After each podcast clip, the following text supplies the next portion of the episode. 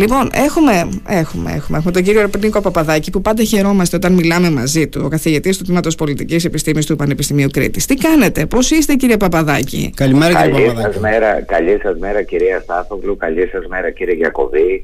Ευχαριστώ θερμά για την πρόσκληση. Είμαι καλά. Και καλημέρα και καλή εβδομάδα και στο κρατέ Να είστε καλά. Ευχαριστούμε και πραγματικά ένα παραπάνω που σηκωθήκατε και λίγο νωρίτερα για να μιλήσουμε σήμερα, διότι πραγματικά είδαμε ένα θρίλερ να εξελίσσεται και συνεχίζει να εξελίσσεται στην Τουρκία. Θέλω να μας πείτε πώς είδατε καταρχήν τις εκλογές αυτές; Και βεβαίως έχουμε πολλά ερωτήματα να σας θέσουμε στη συνέχεια, γιατί ε, δεν ξέρω τι εβδομάδες θα ζήσουμε τελικά μέχρι τις 28 του Μάη, αν τελικά ε, πάμε σε δεύτερο γύρο, που όλα δείχνουν ότι εκεί μάλλον θα οδηγηθούν ε, οι εκλογές στην Τουρκία. Πράγματι κυρία Στάθογλου όλα δείχνουν ότι πάμε σε δεύτερο γύρο.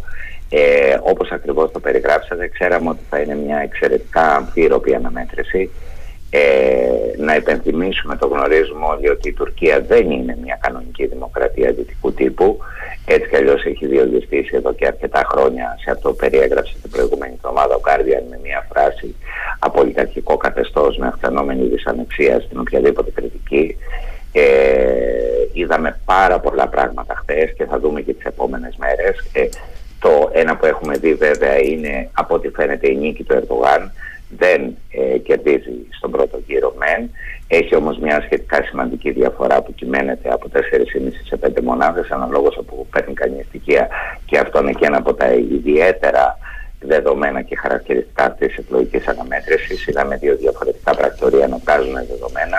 Περιμένουμε την οριστική αποτίμηση των δεδομένων, αναφώνηση των δεδομένων από το Ανώτατο Εκλογικό Συμβούλιο.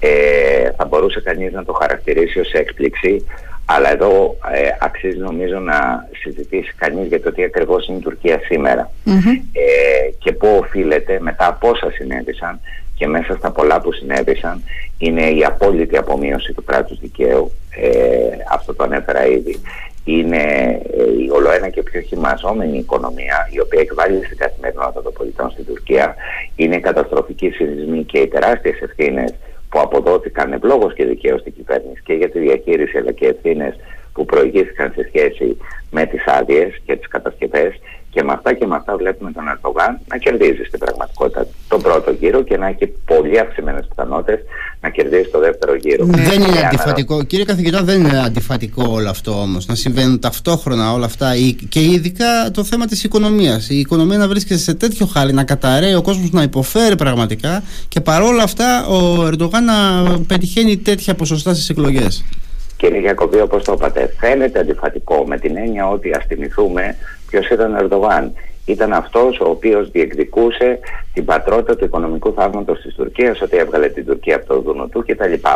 Ε, και τώρα ε, με μια σειρά από επιλογές που οφείλονται και στην ανορθόδοξη οικονομική του πολιτική, στα περίφημα Erdoganomics, ε, για παράδειγμα τη διαρκή μείωση των επιτοκίων κλπ. Ε, έχει πολύ σημαντικές ευθύνες για την σχεδόν κατάρρευση της οικονομίας. Ε, άρα γιατί άραγε. Νομίζω εξηγείται ή τουλάχιστον μπορεί να επιχειρηθεί να εξηγηθεί αυτή η αντίφαση που πολύ σωστά επισημάνατε. Το πρώτο έχει να κάνει με την ισχυρή τάση εκπροσώπησης την οποία έχει συγκροτήσει ο Ερντογάν με τα χρόνια σε ένα σημαντικό μέρος του εκλογικού σώματος. Υπήρξε τεράστια κινητοποίηση αυτού του εκλογικού σώματος. Ένα εκλογικό σώμα που στον Ερντογάν βρίσκει τη σταθερότητα, την ασφάλεια ή την καλύτερη δυνατή εκπροσώπησή του, την ασφαλέστερη εκπροσώπησή του και αποτελείται κυρίως από συντηρητικά στρώματα και μικροαστερικά στρώματα ε, που είναι πάρα πολύ σημαντικά όμως πληθυσμιακά στην Τουρκία. Η επικυριαρχία τους στην Ανατολία που α, είδαμε όλοι το χάρτη και επιβεβαιώθηκε παρόλο που έχασε τις επαρχίες, τις κατεξοχήν σεισμόκλητες επαρχίες. Από εκεί και πέρα ε, η δυναμική που αναπτύσσει με το μηχανισμό της ταύτισης έχει καταφέρει να έχει δημιουργήσει ένα μηχανισμό της ταύτισης με τα στρώματα στα οποία ανέφερα προηγουμένως. Παράλληλα είχε ένα προγραμματικό λόγο τελείως ε, εξαγγελτικό σε επίπεδο παροχών, αύξηση των μισθών κατά 50%, τρομακτικές παροχές σε όλα, φτηνά δάνεια, γρήγορη συνταξιοδότηση, πάρα πάρα πολλές παροχές. Πάρα πολλές παροχές που θα μου πείτε μέσα σε μια τέτοια οικονομία αντέχουν να γίνουν. Φαίνεται ότι ένα σημαντικός τμήμα του εκλογικού σώματος συνεχίζει και τον πιστεύει ή αισθάνεται ασφαλέστερο ή σταθερότερα μαζί του. Αυτή είναι η σχέση εκπροσώπησης. Δεν μπορούμε όμως από την άλλη μεριά να υποτιμήσουμε το πόσο σκληρά ελέγχει όλο το κράτος και τη δημόσια σφαίρα της Τουρκίας. Η συντριπτική πλειοψηφία των μέσων ενημέρωσης είναι ταγμένα με τον Ερντογάν. Η επιχειρηματική ελίτ έχει επενδύσει πάρα πολύ πάνω του και έχει λαμβάνει, οπότε είναι ταγμένη επίσης με τον Ερντογάν. Η δημόσια διοίκηση ελέγχεται απολύτως με αυτό που έκανε με τους βιολενιστές. Στην ουσία, ξύλωσε ένα μεγάλο μέρος της δημόσιας διοίκησης και την ελέγχει απολύτως. Ελέγχει και το Ανώτατο Εκλογικό Συμβούλιο. Ελέγχει λοιπόν ένα σημαντικό κομμάτι της ιεραρχίας. Άρα εδώ βλέπουμε το εξής. Από τη μία μεριά να ελέγχεται όλη η ιεραρχία και πρακτικά το κράτος με απολυταρχικούς όρους από τον Ερντογάν και απ' την άλλη να έχει παγιώσει μια εκλογική επιρροή και μια σχέση εκπροσώπησης με ένα πολύ σημαντικό τμήμα του εκλογικού σώματος, το οποίο κινητοποίησε. Βέβαια, αν μου επιτρέπετε, δεν μπορεί να μην στραφεί κανείς και στην αντιπολίτευση. Να μην στραφεί δηλαδή στη λεγόμενη Εθνική Συμμαχία, το μέτωπο του Ερντογάν λεγόταν λέγεται Λαϊκή Συμμαχία, τη Συμμαχία των Έξι, όπως τη γνωρίζουμε. Εκεί υπήρξαν μια σειρά από προβλήματα. Το πρώτο πρόβλημα κατ' εμέ είναι η επιλογή του ποιος την εκπροσώπησε. Ο Κιλιζάρογλου δεν κατάφερε να εμπνεύσει και δεν κατάφερε να πείσει και φαινόταν αυτό. Ε, ήταν μια επιλογή ανάγκης στην οποία σε πολύ μεγάλο βαθμό επέβαλε ο ίδιος στα άλλα κόμματα. Είναι μια ετερόκλητη συμμαχία που δημιουργούσε επισφάλειες για το πώς θα κυβερνηθεί η χώρα από μια τόσο ετερόκλητη συμμαχία που περιλαμβάνει περίπου τους πάντες από πολιτικά φιλελεύθερους, από κοσμικούς μέχρι σκληρούς εθνικιστές, το καλό κόμμα της ε, Αξενέρ κλπ. κλπ. Έχουμε λοιπόν μια ετερόκλητη συμμαχία η οποία πήγε να διεκδικήσει το τέλος της ηγεμονίας του Ερντογάν με έναν υποψήφιο που δεν κατάφερε να πείσει, σίγουρα δεν έθελξε. Ε, είδαμε χθες ότι σε πολύ μεγάλο βαθμό ε, την εκπροσώπηση την ανέλαβε ο Ημάμογλου, ο λαμπερό Ημάμογλου, που ωστόσο δεν προκρίθηκε. Βέβαια και ο ίδιος ο Ερντογάν είχε κάνει ό,τι μπορεί για να μην προκριθεί, βάζοντά το σε δικαστικές εκκρεμότητες. Θεωρώ όμως ότι είναι ευθύνη και της συγκεκριμένης συμμαχίας. Θυμάστε τι έγινε το Μάρτιο με την Αξενέρ που αποχώρησε, ξαναπήκε γιατί ήθελε και πέμενε στον Ημάμογλου, κατά τη γνώμη μου σωστά. Ε, από εκεί και πέρα λοιπόν, με αυτά και με αυτά, αν το δούμε και από τις δύο μεριές, ερμηνεύεται. Βεβαίως, γύρεται το ερώτημα και είναι βέβαιος ότι θα το ανακοινήσετε, πόσο καθαρές ήταν οι αυτές οι εκλογές. Ήθελα να σας ρωτήσω, γιατί ακούσαμε χθες στην τουρκική αντιπολίτευση διαστόματος των ε, δημάρχων Άγκυρας και Κωνσταντινούπολης, αν θυμάμαι καλά, που αμφισβήτησαν από νωρίς χθες το απόγευμα το αποτέλεσμα των εκλογών, υποστηρίζοντας ότι ο Κιλιτζάρογλου προηγούνταν. Βεβαίως, έχετε απόλυτο δίκιο, κυρία Στάθογλου. Το αμφισβήτησαν από πολύ νωρίς, ειδικά οι δύο δήμαρχοι που ανέλαβαν σε πολύ μεγάλο βαθμό και την εκπροσώπηση της συμμαχίας. Στην αρχή αμφισβήτησαν την παρουσίαση των αποτελεσμάτων και τη στρατηγική που φαινόταν ότι έκανε ε, έκαναν οι εκπρόσωποι του Ερντογάν, της, ε, του συνασπισμού γύρω από τον Ερντογάν, δηλαδή να κάνουν ενστάσεις όπου προηγούνταν η αντιπολίτευσης, ώστε να ε, καθυστερούν πάρα πολύ την εκδόση των αποτελεσμάτων. Στην πορεία, στην ουσία, πάνε να αμφισβητήσουν συνολικά το αποτέλεσμα. Ε, πάνε να αμφισβητήσουν το αποτέλεσμα. Έχουμε μια πολιτική αμφισβήτηση που θα παίξει το ρόλο τις επόμενες μέρες. Ε, μια πολιτική όμως αμφισβήτηση που στην πράξη θα μπορεί να σημάνει να πάει σε ένσταση στο Ανώτατο Εκλογικό Συμβούλιο. Πιθανόν το Ανώτατο Εκλογικό Συμβούλιο ελέγχεται από τον Ερντογάν. Άρα πόσο πιθανό είναι να έχουμε ένα πρακτικό αποτέλεσμα από μια τέτοια ένσταση.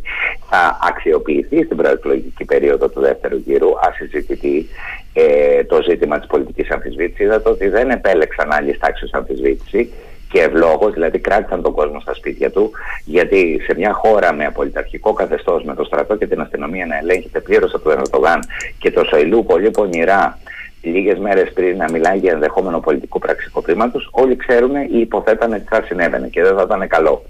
Ε, σε κάθε περίπτωση ε, οδεύουμε προς ένα δεύτερο γύρο ο οποίος ήταν ακόμα πιο πολλωμένος. Ε, εκεί δεν μιλάμε για απλή πόλωση μιλάμε για εμφυλιοπολεμικό κλίμα. Mm. και με δεδομένη την αμφισβήτηση του αποτελέσματος δεν ξέρω την έκταση ακριβώς που θα πάρει σήμερα αλλά σήμερα θα ξεκαθαρίσει η κατάσταση. Υπάρχει πάντως όπως σωστά είπατε κυρία Στάθογλου. Ε, και βέβαια έχουμε και τον παράγοντα Ογδάν ε, Πού θα πάνε αυτοί οι ορφανοί ψήφοι του Ογκάν αυτή τη στιγμή; Είναι, είναι όντως ρυθμιστής ε, ο κύριος Ογκάν. Τι λέτε κύριε καθηγητά; Κύριε Γιακοβή, ναι, είναι. Και είναι γιατί ε, ανεξαρτήτως του, επιτρέψτε μου τον άκομψο όρο, δώσει γραμμή ή όχι, που είναι πολύ πιθανόν, ε, θα υπάρξουν και μια σειρά διαβουλεύσεων, διαπραγματεύσεων, επιτρέψτε μου πάλι τον, τον άκομψο όρο και παζαριών, ε, σε κάθε περίπτωση, ποιοι είναι οι ψηφοφόροι του. Είναι ένας υπερεθνικιστής, ο οποίος προέρχεται από τους γκρίζους λύκους, ο οποίος έχει κάνει ε, εξαιρετικά ακραίες δηλώσεις και τοποθετήσεις εις βάρος των Κούρδων οι οποίοι στήριξαν την αντιπολίτευση και τον Κιλιτζάρογλου. Από αυτό και μόνο καταλαβαίνει κανείς ότι η δυναμική της πλειοψηφίας του Οκτάν είναι προς τον Ερντογάν. Ε, ανεξαρτήτως του τι θα κάνει ο ίδιος. Τώρα αν και ο ίδιος ε, δώσει μια γραμμή προς τον Ερντογάν ή το αφήσει να κυλήσει με κάποιες έμεσες παροτρήσεις είναι πιο πιθανό αυτή τη στιγμή εκτιμώ για όλους τους λόγους που εξήγησα προηγουμένως να στραφούν προς τον Ερντογάν πράγμα που αυξάνει τις πιθανότητες εκλογής στο δεύτερο γύρο του Ερντογάν έτσι κι αλλιώς προηγείται, έτσι κι αλλιώς η αναμέτρηση μεταξύ δύο γύρων συγκροτεί και μια ουσιώδη παράσταση νίκης. Και μην ξεχνάτε και το φαινόμενο του αδρανούς παίκτη που υπάρχει παντού στην Τουρκία εντονότερα κατά τους νεοθεσμικούς, κατά τον Όλσον, δηλαδή αυτοί που συντάσσονται με τον ισχυρό, αυτοί που συντάσσονται με τον πιθανόν, με τον πιθανό νικητή. Θα παίξει και αυτό το ρόλο του για όλους αυτούς τους λόγους, χωρίς να αποκλείεται από οποιαδήποτε έκπληξη, θεωρώ εξαιρετικά πιθανό να κερδίσει τελικά ο Ερντογάν. Και αν κερδίσει τελικά, κύριε ε, Παπαδάκη, ο Ερντογάν, ποιος θα είναι ο Ερντογάν του αύριο; Τι Ερντογάν θα έχουμε, τι Ερντογάν θα έχουμε να αντιμετωπίσουμε; Αυτή η κυρία Στάθογλου είναι η λεγόμενη ερώτηση του ενός εκατομμυρίου. Ε, έχουμε δει μέχρι τώρα δύο Ερντογάν. Την πρώτη δεκαετία και τον ε, Ερντογάν που γνωρίζουμε πολύ καλύτερα τα τελευταία χρόνια. Ε, Ένα-δύο πραγματάκια, αν με επιτρέπετε το σχόλιο. Ναι, ναι. Ε, να θυμίσουμε μόνο, να πω εγώ, να θυμίσουμε το πόσο διαφορετική ήταν αυτή η πρώτη δεκαετία Ερντογάν σε σύγκριση με αυτό που ζούμε τώρα, έτσι. Και ήταν και διαφορετική και για τη χώρα του βέβαια. Ναι. Και για τη χώρα του αλλά και σε, σε, ό,τι αφορά τις δικές μας σχέσεις, τις ελληνοτουρκικές. Ναι, ναι. Ήταν τα ήπια νερά. Αυτό τελείωσε. Σε κάθε περίπτωση η Τουρκία πρέπει να έχουμε στο νου μας ότι η αναθεωρητική δύναμη δεν έγινε από Ερντογάν, είναι από το 1974. Τι έγινε όμως από Ερντογάν. Εκ, εξέβαλε ο αναθεωρητισμός σε έναν επιθετικό μαξιμαλισμό και επεκτατισμό με το τελευταίο διάστημα να φτάνει πια όχι μόνο σε αμφισβήτηση κυριαρχικών δικαιωμάτων της Ελλάδας αλλά και σε αμφισβήτηση ε, εθνικής κυριαρχίας με απειλές πολέμου ε, με ουσιώδη απειλή ασφαλείας. Αυτό έχουμε δει. Πρέπει όμως να έχει κανείς στο νου του ότι αυτός ο αναθεωρητισμός και ο μαξιμαλισμός διαπερνά το σύνολο της πολιτικής τάξης της Τουρκίας με εξαίρεση τους Κούρδους και την αριστερά ε, τη διαπερνά συνολικά, ακόμα δηλαδή και αν είχαμε ή αν έχουμε και Στάρογλου, δεν περιμένει κανείς πολύ μεγάλες διαφορές αυτή τη στρατηγική, ίσως το ύφος μόνο. Τώρα, τι μπορεί να συμβεί; Υπάρχουν δύο προσεγγίσεις γκρόσο μόνο. Το ένα είναι το δεδομένο ότι είναι δόγμα της εξωτερικής πολιτικής της Τουρκίας, το οποίο έχει εξελιχθεί ε, και υπάρχει και ένα δεύτερο δεδομένο, αν μου επιτρέψετε, που το βλέπω με κάποια ανησυχία. Αν αθρηστούν οι σκληροί εθνικιστές, δηλαδή το ΜΕΧΑΠ, ε, το Εθνικιστικό Κόμμα του Μπαξελή, Γκριζιλίκη, το καλό κόμμα της Αξενέρ που προέρχεται από τους Γκριζιλίκου και είναι σκληρή εθνικίστρια, και ο Γκτάν που είναι επίσης υπερεθνικιστής, έχουμε ένα 25%. Ένα τέταρτο της τουρκικής κοινωνίας, του εκλογικού σώματος, είναι σκληρά εθνικιστικό. Αυτό δεν μπορεί να αγνοηθεί από οποιαδήποτε διακυβέρνηση και δεν είναι ευχάριστο για μας δημιουργεί συνθήκες διαρκούς εγρήγορσης. Τώρα, σε αυτό που με ρωτήσατε, ε, υπάρχουν δύο προσεγγίσεις, κρόσο μόντο. Μία προσέγγιση είναι ότι ο Ερντογάν θα συνεχίσει και θα κλιμακώνει, ακριβώς επειδή θα είναι πάρα πολύ ισχυρός. Μην ξεχνάμε ότι και κοινοβουλευτικά, σε ό,τι αφορά την Εθνοσυνέλευση, στην ουσία και κέρδισε στην Εθνοσυνέλευση, κέρδισε στις βουλευτικές εκλογές μαζί με τα όμορα του κόμματα. Άρα θα ελέγχει αν βγήκε πρόεδρος απολύτως στην Τουρκία. Αυτή λοιπόν είναι μια προσέγγιση να χειροτερέψει το πράγμα, να το πω πολύ απλά. Α, και αυτό μπορεί να ξεκινήσει από τη διπλωματική οδό, δηλαδή να φτάσει σε ακόμα πιο κλιμακούμενη επιθετικότητα και μέσω της διπλωματικής οδού να απευθυνθεί πολύ απλά στο Συμβούλιο Ασφαλείας του ΟΗΕ για το ζήτημα της στρατικοποίησης, αποστρατικοποίησης των νησιών που και ζήτημα όμως εθνικής κυριαρχίας. Μην ξεχνάμε ότι και μαλιστές βέβαια ήταν οι πρώτοι που βάλαν το ζήτημα των νησιών, αλλά σε κάθε περίπτωση αυτή πια είναι η ατζέντα στην Τουρκία.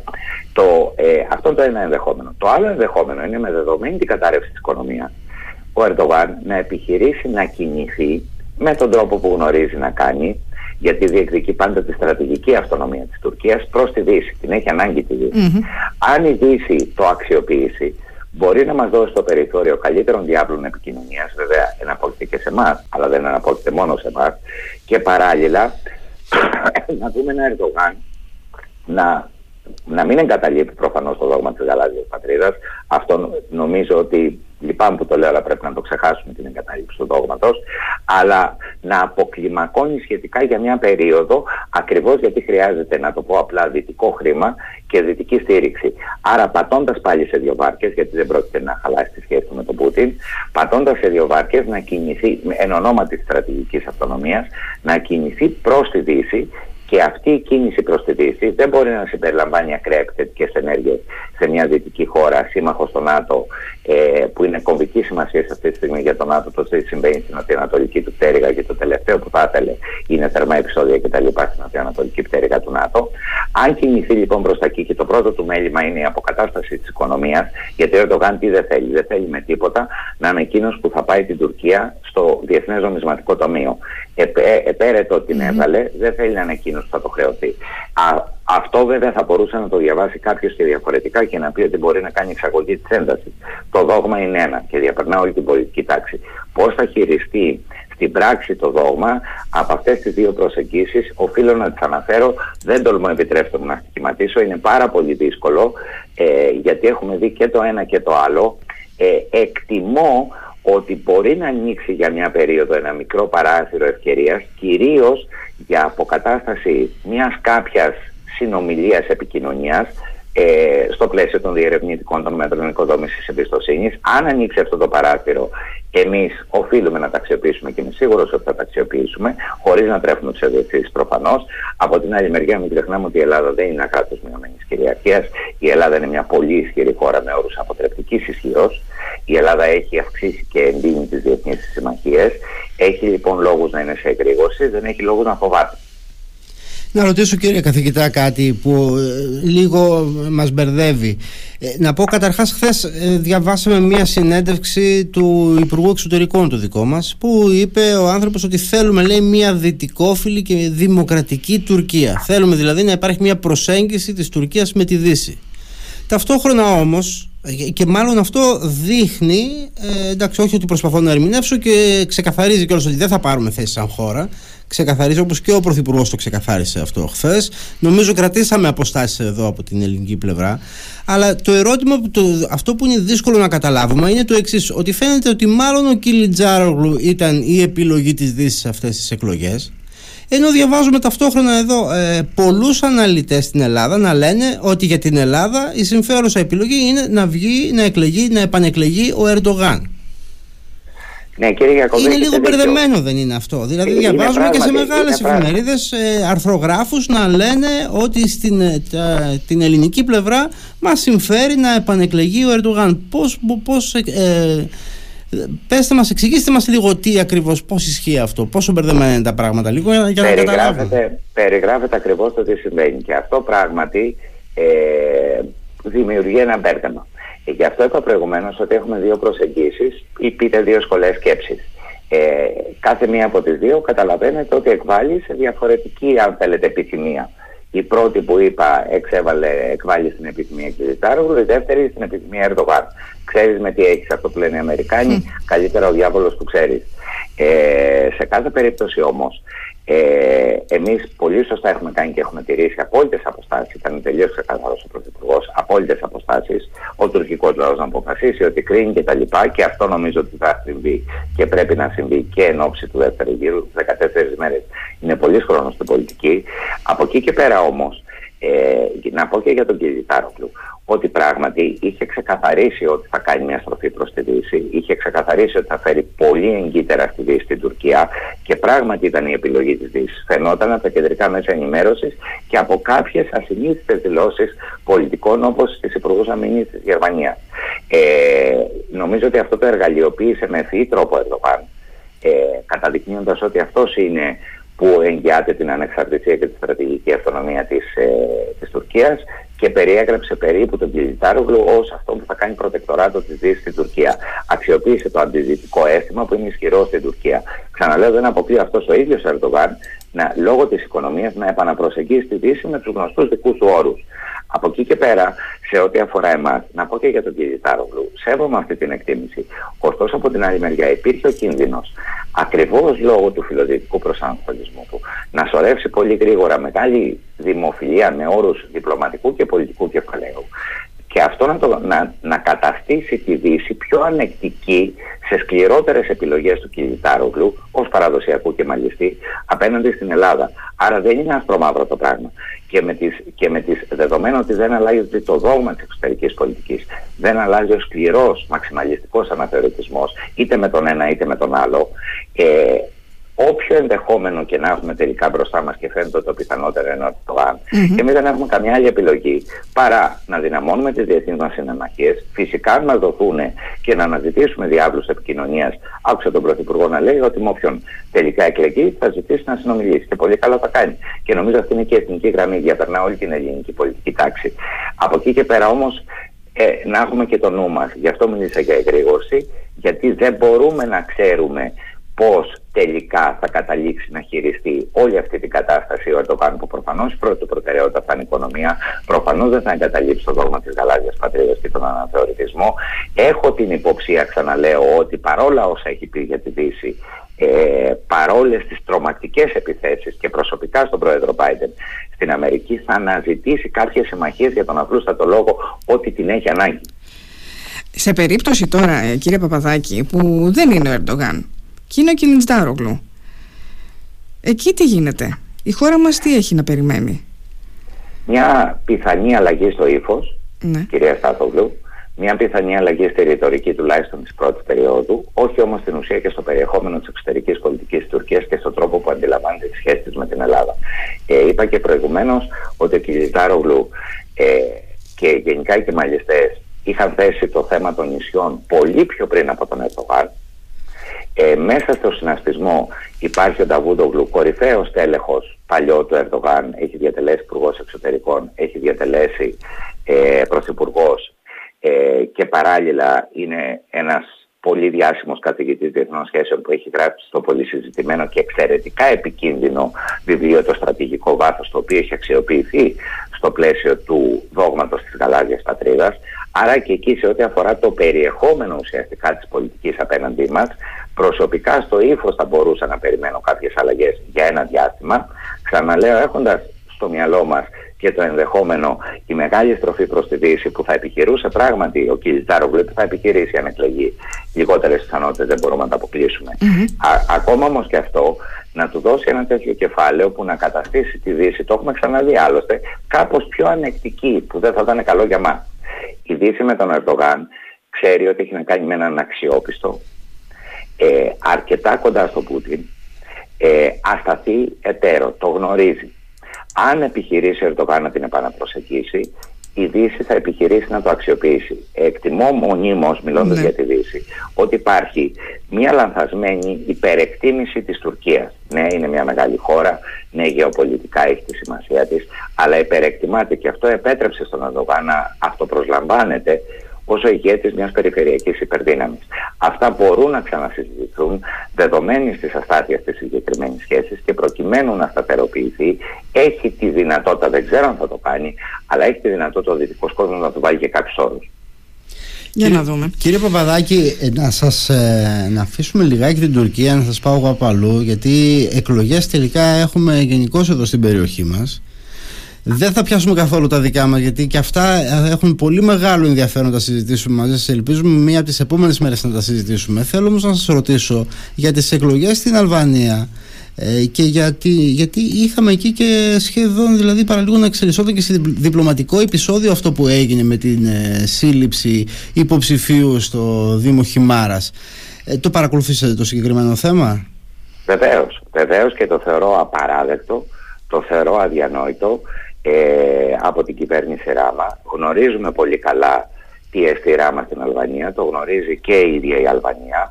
Πάλι δεν μιλάμε για μια περίπτωση απολύτου κανονικής δημοκρατίας. Δεν μιλάμε βέβαια για την περίπτωση της Τουρκίας, μην παρέμβουμε αυτό έτσι, είναι τελείως διαφορετική κατάσταση. Ναι. Αλλά έχουμε ένα συγκεντρωτικό ηγέτη. Η Χιμάρα είναι αντικείμενο μεγάλο ενδιαφέροντος σε ό,τι αφορά την ανάπτυξή της.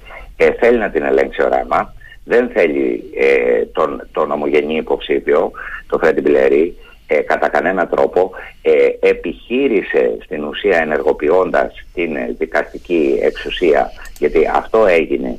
Να τον εγκλωβίσει και αυτό έχει κάνει. Είναι απαράδεκτο, είναι αδιανόητο απέναντι σε μια υποτιθέμενα φίλη χώρα την οποία τη χρειάζεται πάρα πολύ για τις ενταξιακές διαδικασίες που η Αλβανία θέλει την ένταξη στην Ευρωπαϊκή Ένωση. Μας έχει δηλαδή πραγματικά ανάγκη και αυτό είναι βέβαια σημαντικό από τη μεριά μας γιατί έχουμε leverage όπως λέμε, έχουμε μοχλούς πίεσης.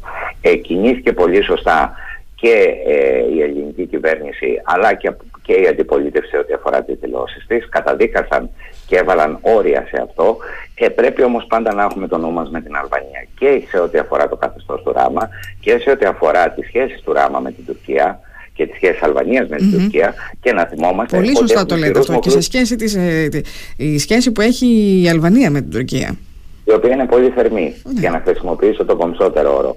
Ε, από την άλλη μεριά, να μην ξεχνάμε ότι είναι μια χώρα που έχει πάρα πολύ μεγάλη ανάγκη σε σχέση με το στρατηγικό της στόχο, την Ελλάδα. Φάνηκε ότι δεν το λαμβάνει υπόψη σε ό,τι αφορά την επικυριαρχία σε μια συγκεκριμένη περιοχή που ξαναλέω ας έχουμε στο νου μας ότι είναι περιοχή ζωτικού ενδιαφέροντος για το ράμα, ο οποίος δεν είναι αποσυναρτημένος από μεγάλα συμφέροντα. σα ίσα για το αντίθετο κατηγορείται και έχουμε mm-hmm. και σειρά ετικών αποδείξεων σε ό,τι αφορά τη σχέση του με μεγάλα συμφέροντα. Ε, ο τρόπος όμως που συμπεριφέρθηκε, βέβαια η ίδια Αλβανία λέει ότι η διάκριση των εξουσιών και μην μπαίνετε στα δικά μας κτλ.